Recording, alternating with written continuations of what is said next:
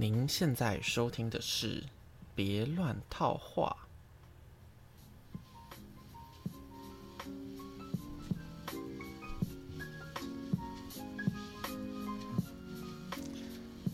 Hello， 大家好。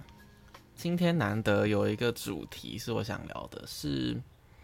从小到大一些 三 C 用的产品。我我想举几个，呃。我用过，然后我觉得对我影响蛮大的东西，就算影响很大嘛，就是算里程碑吧。第一个呢是国小的时候买的一个 M P 四 播放器，就是现在大家应该还知道 M P 三 跟 M P 四， 他们以前是 M P 三 就是只能播音乐的东西，你只能听到声音，但是 M P 四 它是有一个萤幕的小小的。然后你可以放影片在里面，然后那个时候应该是五六年级的时候嘛，我就知道这个东西，我就吵着叫我爸买给我。那其实我爸不是一个这么疼，不能这样讲，就是他不是会随随便便买东西给我的人，所以我常常会说，哎、欸，爸爸买这给我，爸爸买那给我，他通常都不会答应。所以那一次我说我想要买这个东西在 P C Home 上面，他就突然就说好，其实我有点蛮惊讶，嗯，怎么突然买这东西给我？所以我们在那边挑挑挑嘛，好像就是，呃，我忘了是不是创建的，反正它就是有一个很小块的萤幕，那个萤幕现在看起来是超级小的，一两寸吧，说不定还比 Apple Watch 的那种大小差不多。然后就他就买给我了嘛，结果。我们那时候用了不到一个月吧，它就萤幕上就有一条就亮线还是暗线，反正有一个地方就坏掉。然后我爸还那时候骑车带我到他们的公司去修理，结果那个公司的人我不知道不是换了一台还是怎样，然后他们还看我是很小的小孩，就还送我一个小小的那种耳机，有点像是耳机麦克风的那种耳机。然后还有另外一个插曲，就是因为你那个时候东西都不能连网路嘛，所以你要听音乐，你要看东西，你要把在电脑上下载下来之后，再传到连接线，传到那个 M P 四 里面，那个播放器里面。那个时候好像就是用什么火狐 Firefox 去下载东西吧，都是那种都是盗版的音乐啊、影片的。然后有一次。我跟我爸在电脑前面用的时候，他就点开一个档案，因为我们应该就是找某首歌的音，就是打打某首歌歌名，然后跑出很多东西嘛，然后我就找就下载，然后点开来看呢，就很奇怪，那个影片是暗暗的，然后好像就有两个人，还是然后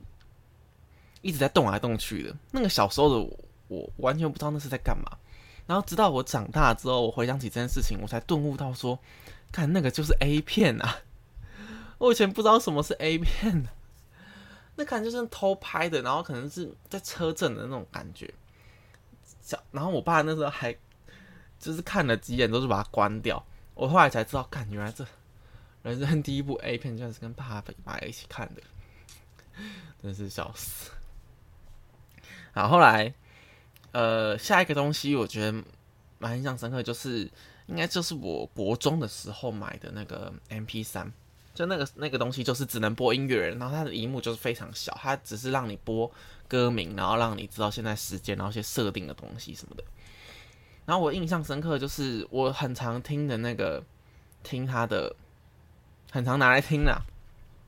很常拿来，然后带带着那种耳机听，然后还去去买了一个小。布的套子，然后还自己去买了魔鬼毡，做了一个保护套，把它放在里面这样。然后我来连去考那个考基测，那那年是那年是北北基联测的，那个时候还听着音乐曲，因为我蛮喜欢在考试前的时候听着这种比较振奋人心的音乐，我会听就是忘了是不是 Linkin Park 的的，好像是变形金刚的三的主题曲吧，反正我蛮喜欢那首歌，我在。那个考试前就听这首歌，让我觉得心情很好，然后去考试，有点给自己自信心的感觉。或许今天也可以来推荐一下那一首歌，如果我等一下还记得的话。还有下一个产品是，呃，应该也是国国高一的时候，高一的时候买的单眼相机，那时候是买尼康的五一零零 D 五一零零，那是在嗯电脑展呃像摄影展上买的。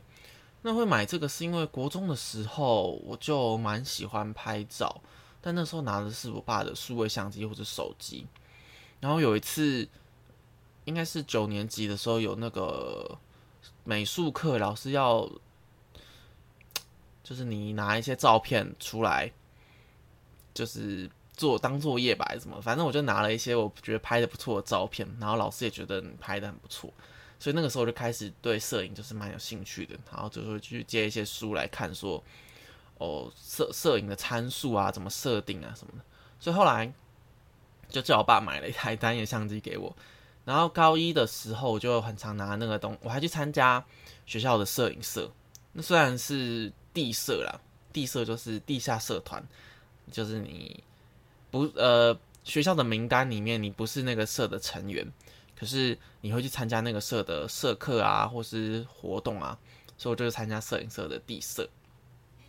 然后高一的时候还有参加我们学校的那个摄影比赛，还拿到了第五名。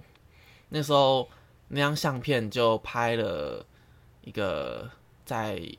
我们家旁边巷子里的猫吧，对。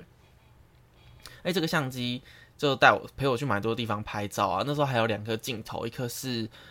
呃，十八一三五的变焦镜，还有一颗是六十毫米的定焦镜，定焦微距镜。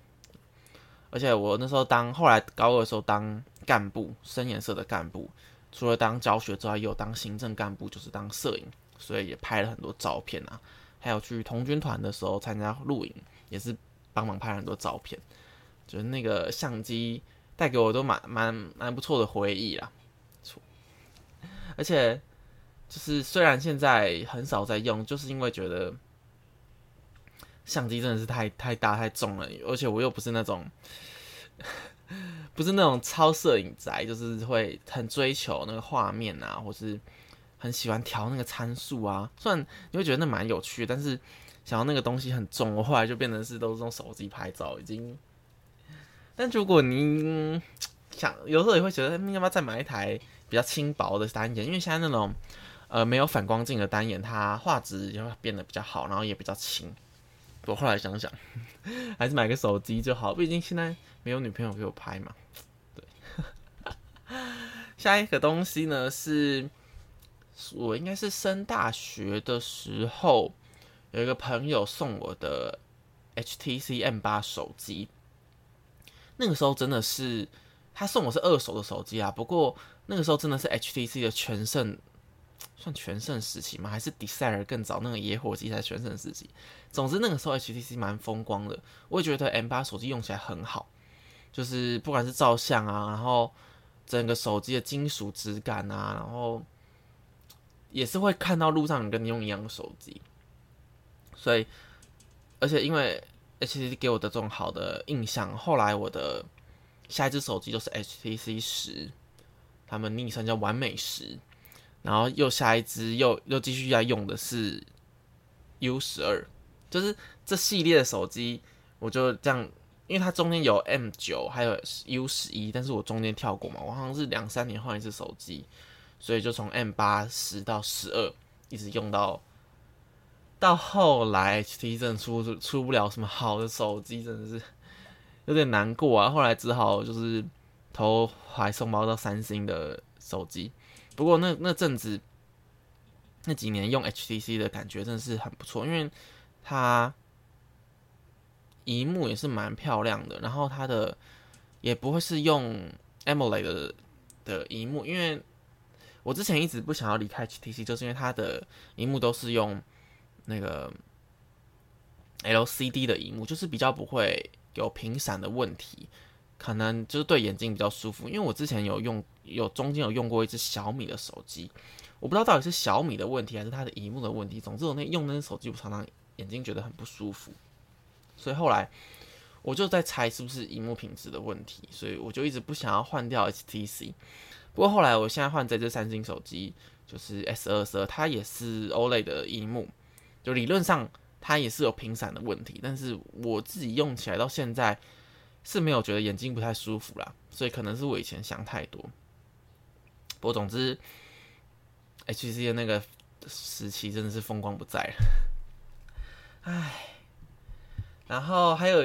这这这几个是比较远的，离离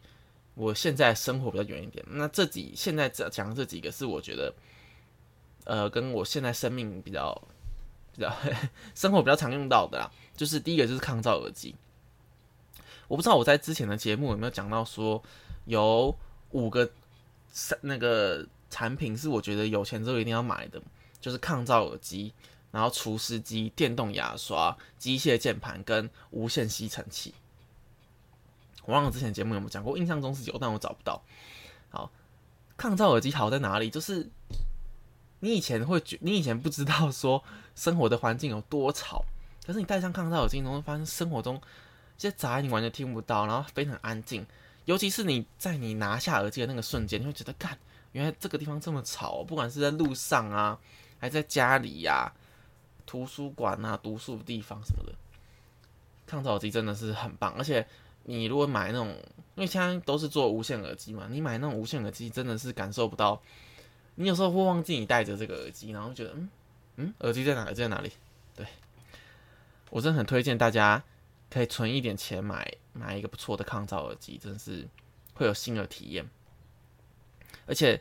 当你习惯这种比较安静感觉的时候，像所以我，我之前说我去那个健身房，然后想要买耳塞去，就是觉得那个音乐实在播得太大声、太吵了，因为你真的很习惯比较安静的环境。这个等一下会讲到。好，然后下一个是除湿机，因为住在台北市，生活真的是蛮潮湿的。然后我以前住在家里的时候，我们家是没有除湿机。我爸妈不是那种会过敏的人。但是我就很常早上起来就要流鼻水啊、擤鼻涕什么的，我爸妈就觉得是我身体的体质不好啊，有之前还会叫我吃什么中药啊、吃什么东西的。但我搬出来住之后呢，就自己买了除湿机，而且一开始还不太不太懂，买了一个很几一两千块很便宜那种放在鞋柜里用的除湿机，那个根本就没有用，那那真的没有用，应该说那在鞋柜里才有用。后来我就直接花大钱买了一个一万块的日立的 Hitachi 的除湿机，真的不一样，真的很好用。然后到现在，我基本上就很少，就是早上起来会流鼻水，很少，除非是前一天晚上有点着凉或什么之类的。但我也不是非常确定说是不是除湿机的效果，因为也可能是床单、枕头的问题。不过我以前以前在家不会做家事，因为我爸妈我爸妈也是会换一些常换这些东西嘛，还是他我也不知道他多久换一次。总之，呃，就是常常换这种，把呃枕头套、被套、棉被洗干净，然后再加上常常开除湿机，真的对我过敏的影响非常非常好，非常大。那除湿机还有另外一个比较显而易见的差别是，有时候早上起来，像最近这几天是狂下雨，就就台风在附近，然后狂下雨。我前天早上起来，打开除湿机，居然是它的那个湿度显示 H 一， 哎、欸，还是在写 H I， 嗨，总之好像就是接近 百分之百， 然后它过了一阵子才变 百分之九十， 那个时候你起床会觉得身体就是很黏黏的，不太舒服的感觉。但是如果你开开下去，开到它五六十的时候，你就觉得嗯，回到正常生活的感觉。所以我觉得除湿机真的是住台住北部必用的一个家具。好，然后最后一个，虽然除湿机是不是不算 三 C 产品，我也不知道。好，然后最后一个是我最近才买一个多月的电动刮胡刀。我会觉得，我问我有没有讲之前我买电动刮胡刀的事情，就是。我后来知道说，你用手动的刮胡刀，一方面是你比较容易受伤嘛，我有被就是刮到流血过，就是你拿的角度你必须控制得很好，而且你必须很专心，然后看着镜子这样。然后第二个问题是它清洁比较不容易，所以有的时候因为你刮胡子就是会有一些小伤口嘛，那你如果你的刮胡刀没有很干净的话，你就可能容易长痘痘。所以我也是就是下巴还是上巴人中那边有时候会长痘痘，我那时候都不知道为什么，后来想想说可能是刮胡刀的原因。但是我现在买的这个电动刮胡刀，它除了有那种有一个基座可以让你清洁，你每次刮完你可以放进去清洁，然后它会帮你有消毒，因为它你要外面放一些清洁液进去，这个比较干净之外，它电动刮胡刀优点就是你不用很专心的看着呃镜子去刮，你可以摆在，就是你可以一边做别的事一边让它刮着你的皮肤这样子，因为它不会让你受伤。但缺点就是它要花的时间比较久，如果你要刮到非常干净的话，你就要来回撸好几遍。不过，就是我觉得综合比较下来，它还是蛮值得购买的一个东西，因为它会让你，你不管是洗澡还是没有洗澡的时候，就是干刮的时候，它还是可以刮，它也不会让你到非常不舒服。但你干刮的话，会有点，还是有点小伤口的感觉，所以我会建议可以再用一些化妆水涂一涂。那当然最好的方法就是你还是在洗澡的时候，然后你用刮胡泡，这样你胡子就比较容易软化，然后你刮得比较干净之外，也比较不会那种过敏的感觉、刺刺的感觉。然后这几个就是我觉得人生当中我觉得蛮有趣的，嗯， 三 C 产品，当然还是有其他东西啊，只是有机会再分享吧，因为我觉得没有那么重要。后面我就想讲一些最近这里这个礼拜发生的事情。之前说我爸妈要搬家到淡水嘛，所以他们最近就在弄装潢的事情，然后就想要把那个一个厕所直接打掉重新装潢，所以就去特力屋去选那种他们的服务，就是整整间浴室这样做到好，然后就要选择不同的瓷砖啊。然后不同的洗手台、镜子，然后厕所的马桶，还有洗手台什么什么的，这几个大概有六七样东西可以选择吧。然后这每一样东西至少又有十几种以上的选择，尤其是瓷砖，瓷砖至少有几百种让你选。我爸妈就这样选了超久，就大概就花了一选这些东西全部加起来大概花两三个小时吧。我真的是觉得超级没有耐心在那边等，因为说实在，我也没有很常要住那边嘛，但是他们，我就觉得跟跟我没有太大关系。然后他们又不是一个很很明快选择很明快的人，然后选择这样，他这样选择真的太多了。心理学师已经告诉我们说，你选择太多不一定会让你选的比较选到比较满意的产品。那个实验是，呃，你有六个果酱可以选口味，你没有太多选择的时候，你选了就会比较喜欢它。可是如果你有二十个口味的果酱可以选，你就会挑很久，而且挑完之后你会想，哎，是不是那个时候选另外一个口味会比较好呢？当然我没有把这个实验跟他们讲，让他们选选就吵，我就觉得说，你们选那么久，你们也不一定会比较开心，就就就不要选太多，就选这个颜色，挑一挑材质。挑一个随便，或者是看那个行路上面，行路上面有那种整间搭配好的样子，会长什么样子嘛？不同的风格嘛，什么欧洲风格、日式风格什么的，就选一个这个风格，然后有一两个你可以，比如说马桶，你们想要好看一点的马桶，那就换这样子。好险，就是我觉得那个帮我们服务的那个店员是蛮可爱的，长得很像有村架纯的那种圆圆脸。我之前就说我比较喜欢那种圆圆脸的女生。好。那声音也是蛮好听的，让让我觉得比较有耐心，让他们陪他们选这些东西。哎，然后还有就是这礼拜还是一样，我去健身房嘛。虽然下雨，下雨真的下到有一天我就真的没有去，因为真的雨太大了。好，不过有一天我去了，到了那个地方才发现我没有带鞋子，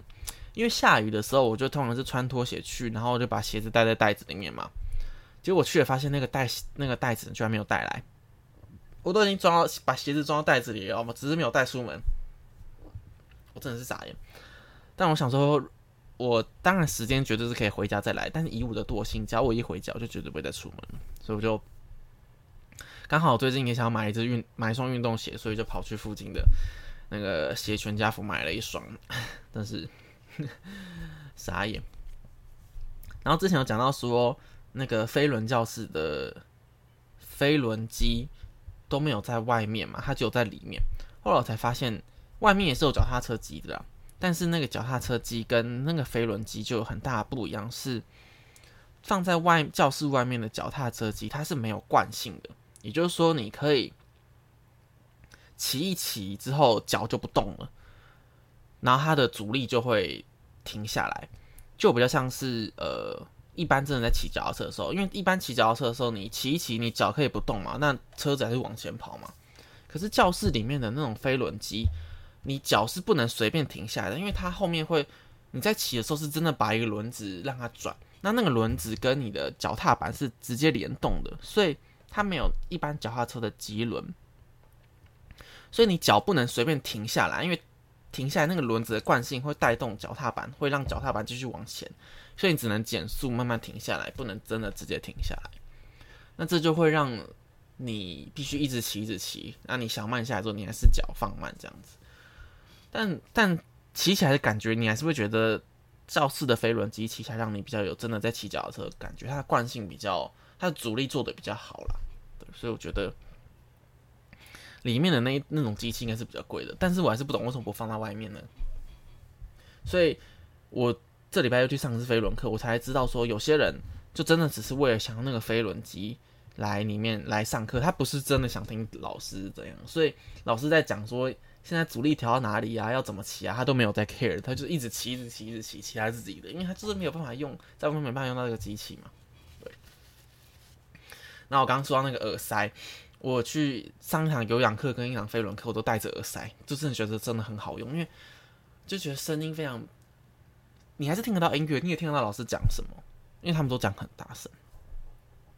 那你就觉得很舒服，然后就可以做这些运动，对，所以推荐大家。哦，然后我这次去上那个有氧课是上那个杠铃课，我之前就有一直觉得蛮奇怪，就是。我经过他们上杠铃课之前的教室，他们的杠铃啊，还有那些踏板什么的都摆得非常好。我就想说，是不是那个服务人员、打扫人帮忙摆的？因为我觉得他们摆得非常整齐，而且每一堂教室上课完都会有人进来打扫嘛。我想说，他们怎么这么贴心，还帮忙把这些课程的东西摆设好？其实我觉得有点蛮理所当然，就是嗯。呃，有人负责把教室的东西摆好，不是很正常的事情吗？但我忘记我第一次上那个有氧课的时候，也是自己要去拿软垫，所以我这次进去那个杠铃课，我就走到了一个没有人的踏板还有杠铃前面，然后就准备要开始嘛。结果隔壁的那个阿姨说：“哎、欸，你是要上课的吗？这个要自己拿的、哦。”我说：“哦哦，不好意思，原来那是她朋友还是她老公已经摆好的。”我觉得好丢脸哦，怎么那么笨？所以赶快赶快去把那些东西摆摆到定位，然后那个阿姨还帮我拿一些东西，真的是非常感谢她。对，但我觉得杠铃课也是蛮不错的，就是反正各种各种课的体验，各各各种各的课程呢，我都想要去体验一下。对，我觉得自己去运动，呃，养成这个习惯算是有一点进步了。我就在想说，上一次我有这种感觉的时候是什么事情？什么事情是让我觉得自己有蛮明显的进步，让我感觉不错的？那好像好像就是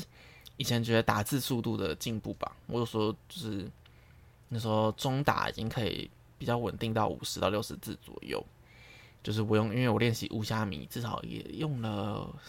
三四两三年吧。其实学生最近有个学生就是蛮惊讶说：“哎、欸，老师你是用无虾米打字哦？”因为他们都会看我电脑的键盘，就是你、欸、怎么都没有注音，只有英文键盘在上面。就说：“哎、欸，我是用无虾米打字。”他们说：“我第一次看到有人无虾米。”但他们我也不知道他们从哪里知道这个东西的，因为感觉现在年轻人都用手机啦，谁会知道这个输入法？好，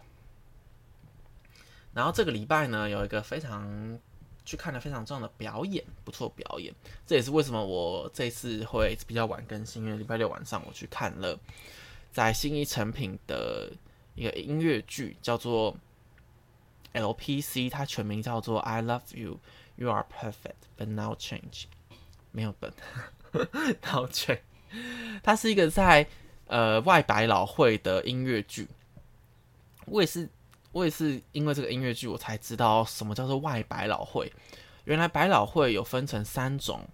的场地，就是如果你的剧院是在五百席以上就叫外百老汇，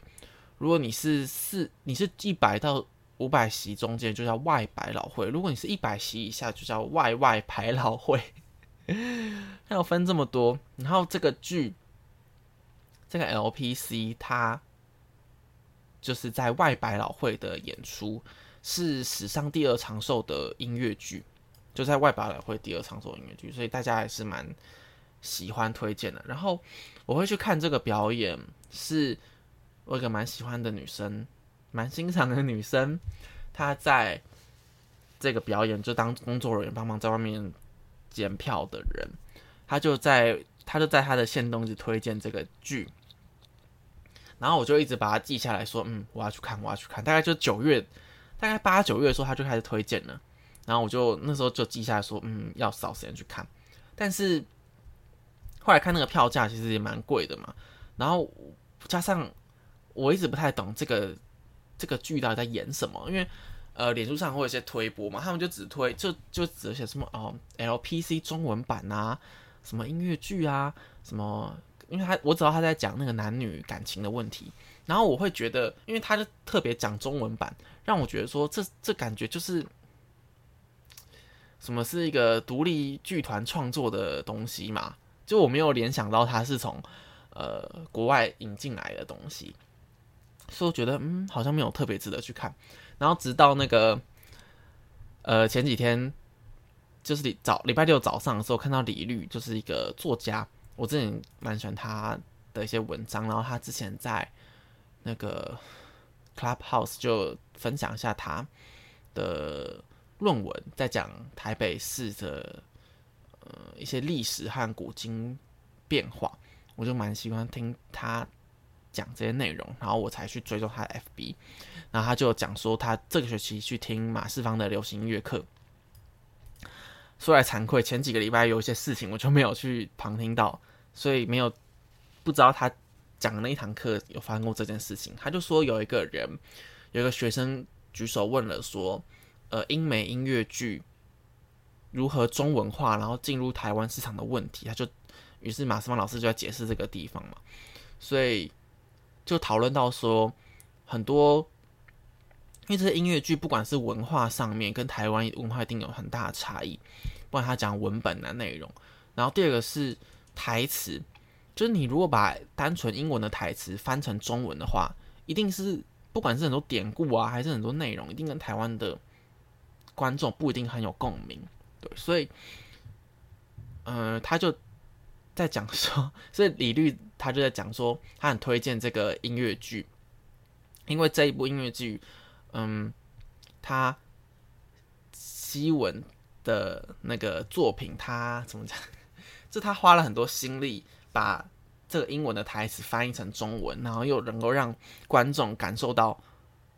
呃，不会让不会让你觉得说这是英文翻译过来的，你会觉得嗯很像中文原创的东西，因为它就很 接, 接近我们日常生活讲到的语言，所以它因为它的推荐呢，我就马上那天直接去下定，因为我发现哎、欸、只剩两场，只剩两天的表演，再不看就没有时间看了，所以就赶快下定这个表演去看。真的是就是喜欢的女生一直推荐，然后你去看表演还可以还可以看到还可以看到她帮你验票，这都没有让我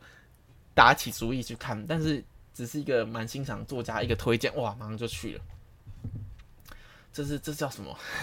什么望见有望色吧？总之，我觉得我去听我去看表演之前，还去听了他们在 pa, 在 YouTube 上的那个 Podcast 讲解，就是他们是风戏乐工作室嘛，他们就在聊一下说他们怎么制作这个电制作这个舞台剧这个音乐剧的过程，所以我就蛮期待。然后就看了之后，觉得真的是蛮有趣的。很好看，也也蛮感动的。对，他们说明年说不定还有机会再有那个继续演出。那看完这个中文版之后，会想要让我想看一下英英文版原版是怎样，因为他们真的很多很多例子，就是台湾人会讲的话，他们说啊，那这些东西美国人会怎么讲？对，有些梗是台湾人才会讲的梗啊什么的。好，然后哦。因因为这个这一部音乐剧在讲是男女之间的关系嘛，谈恋爱嘛。然后我去看表演的时候，那个女生就说：“嗯，你自己一个人来吗？”对，我就他妈自己一个人来，我很想约你来，没有啦。总之我就，我就今天最近又想到一件事情，就是现代人吃饭啊，他们就没有伴，然后常常就真的自己滑手机，边看边吃。可是边滑边吃，你就会不知不觉吃进很多东西。为什么？因为如果你是跟别人吃饭，你会聊天，聊天你就会把一些空气吃进去嘛，你其实就会有点胀气的感觉，你就会很容易就吃饱。但因为现代人太孤单了，都自己吃饭，自己滑手机，没有人跟你聊天，你就会一直吃一直吃，然后就难怪变得很胖。我自己单身吃饭，你这错了吗？哎，好啦，总之呢，今天的节目到了尾声，我们聊来聊到最后一个一百个问题系列啊。对，我要推荐一下那个歌，好，我去找一下。好，我找到了，是 Linkin Park 的《New Divide》这首歌，我会再把东西写在资讯栏里面。好，一百个问题系列，这是第几个问题啊？这是第四十六个问题。他说 ，P O 一张原相机素颜无特效，原相机是一个 App 吗？还是只是手机内建的相机？是现在小朋友拍照都一定不会用内建的东西，所以内建的相机，所以要讲内建相机，所以还要特别讲原相机吗？总之呢，在 I G 上我是不想抛这个照片，所以这个问题呢，我们先跳过，就没有这个问题。下一个是怎么整理自己的负面情绪？嗯，你可以录 Podcast 讲给别人听，然后或是我会写下来，或是跟朋友抱怨吧。其实我觉得写日记是一个蛮好的方法，因为你可以好好沉淀一下心情，然后把你觉得不开心的事情写成文字记录下来，然后因为你写下来了，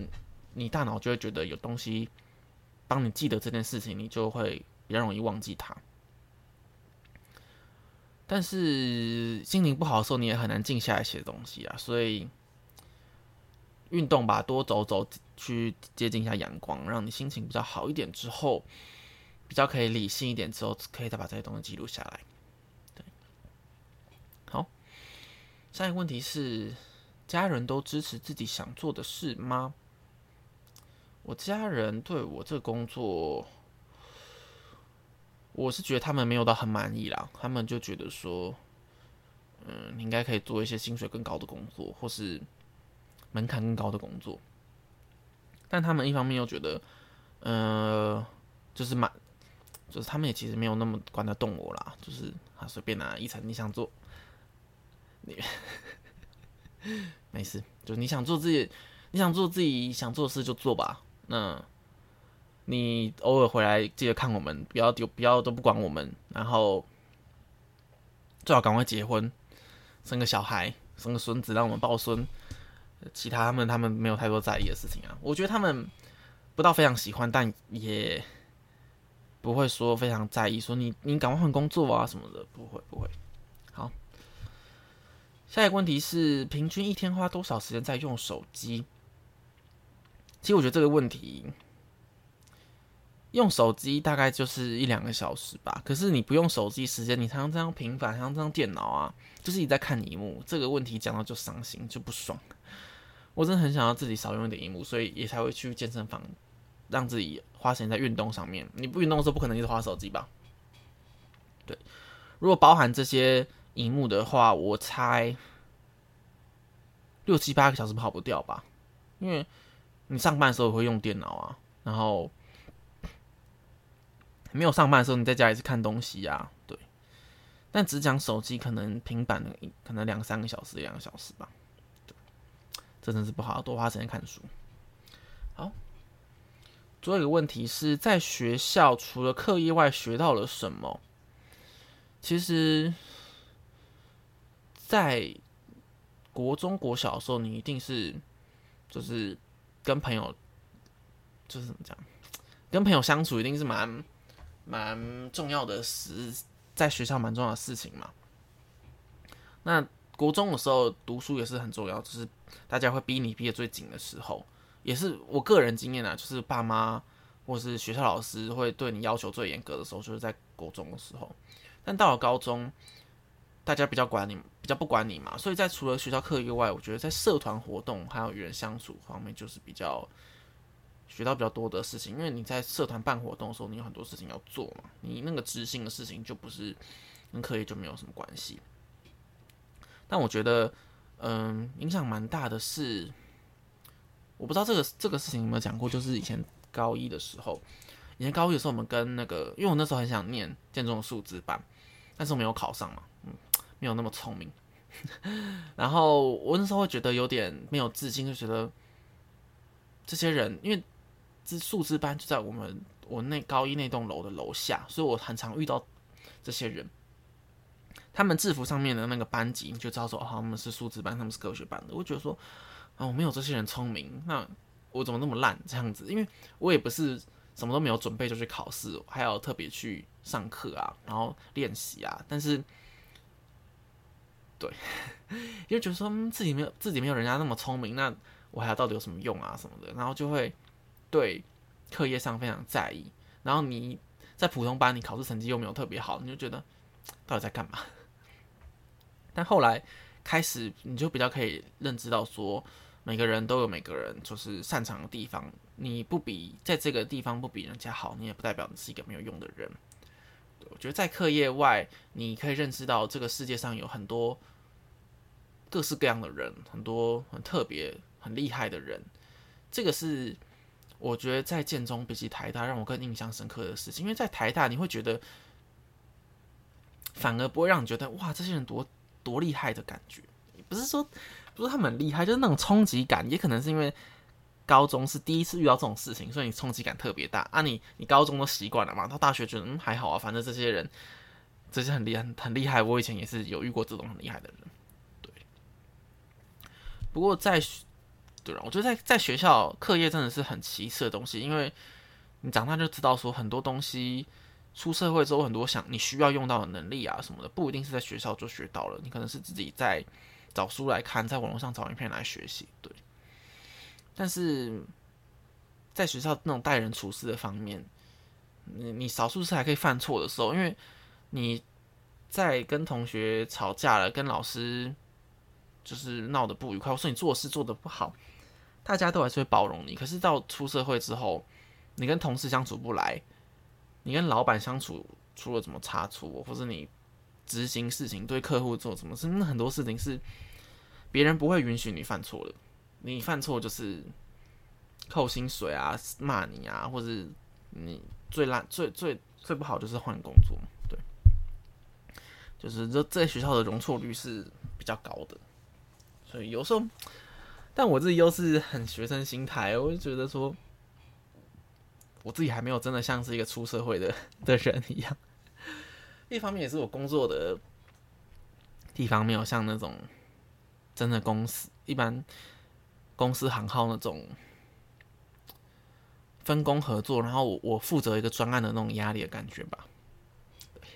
这个之前有讲过了。好啦，今天的节目就到这边啦。这么晚上节目真的是 sorry， 不过我们就下一拜再见啦。大家拜拜。